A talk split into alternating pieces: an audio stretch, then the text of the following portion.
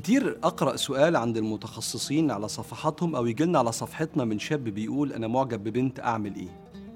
ولا شك إن ده قمة الإخلاص والصدق لأن أي ولد معجب ببنت عنده طرق كتير غلط ممكن يسلكها وممكن مجتمعه ما يلوموش عليها.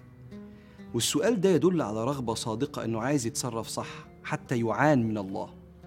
والقلب اسمه قلب لأنه يتقلب وقد لا يتحكم فيه الإنسان فلو سهم الإعجاب شبك في قلب الرجل بيتركه في حيرة يحتاج فيها للمعين.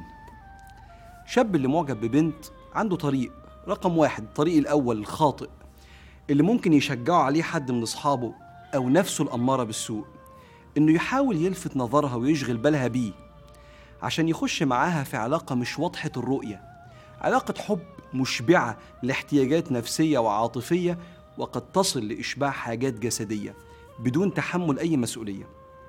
في بنات بترفض شغل البال ده من الأول وفي بنات محترمين جدا ومتربيين جدا لكن ممكن تضعف أمام سيل الاهتمام والعاطفة اللي شايفاه من الولد ده مع افتقارها للعاطفة والحنان في جوانب حياتها. وكان من دعاء الصالحين ربنا لا تجعلنا فتنة للذين آمنوا لأنك أنت كده بتفكر في نفسك لو شغلت بالها بيك مش بتفكر فيها ولا في مصلحتها ولا في حالها مع الله. فده الطريق الأول إنك تشغل بالها زي ما أنت بالك مشغول بيها. الطريق التاني بيحتاج إلى فتوة. لو ما قدرتش تقرب لها من خلال أهلها وتتقدم لها بصورة ترضي ربنا يبقى أنت محتاج تبقى فتوة على نفسك وتتراجع. سواء كنت لسه صغير مثلا في الجامعة أو في مدرسة أو الظروف المادية دلوقتي وأنت بتشتغل مش جاهزة أو محتاجة فترة عشان تقدر تتقدم. زي ما كتير من الأقوياء بيتنازلوا عن رغبات ملحة في سبيل غايات أكبر وإحنا ملناش غاية أكبر من رضا ربنا. وهفكرك لو أنت قررت لو معجب بواحدة تتراجع لأنك مش جاهز هفكرك بنصيحة أبوك النبي صلى الله عليه وسلم طبيبك وهاديك اللي أحن عليك من نفسك واللي بيقدر مشاعرك لكنه حريص على مصلحتك أكتر ما أنت حريص عليها. قال يا معشر الشباب من استطاع منكم الباءة أي القدرة على الزواج فليتزوج. ومن لم يستطع فعليه بالصوم فإنه له وجاء أي وقاية. ومش شرط إنك أنت تصوم إنك أنت يعني ما تاكلش وتشرب زي الصيام اللي في الشريعة. أنت ممكن تصوم بالإمساك لأن معنى كلمة الصوم الإمساك أي التراجع. فلو قدرت تصوم زي ما النبي وصاك صوم وده معنى الحديث.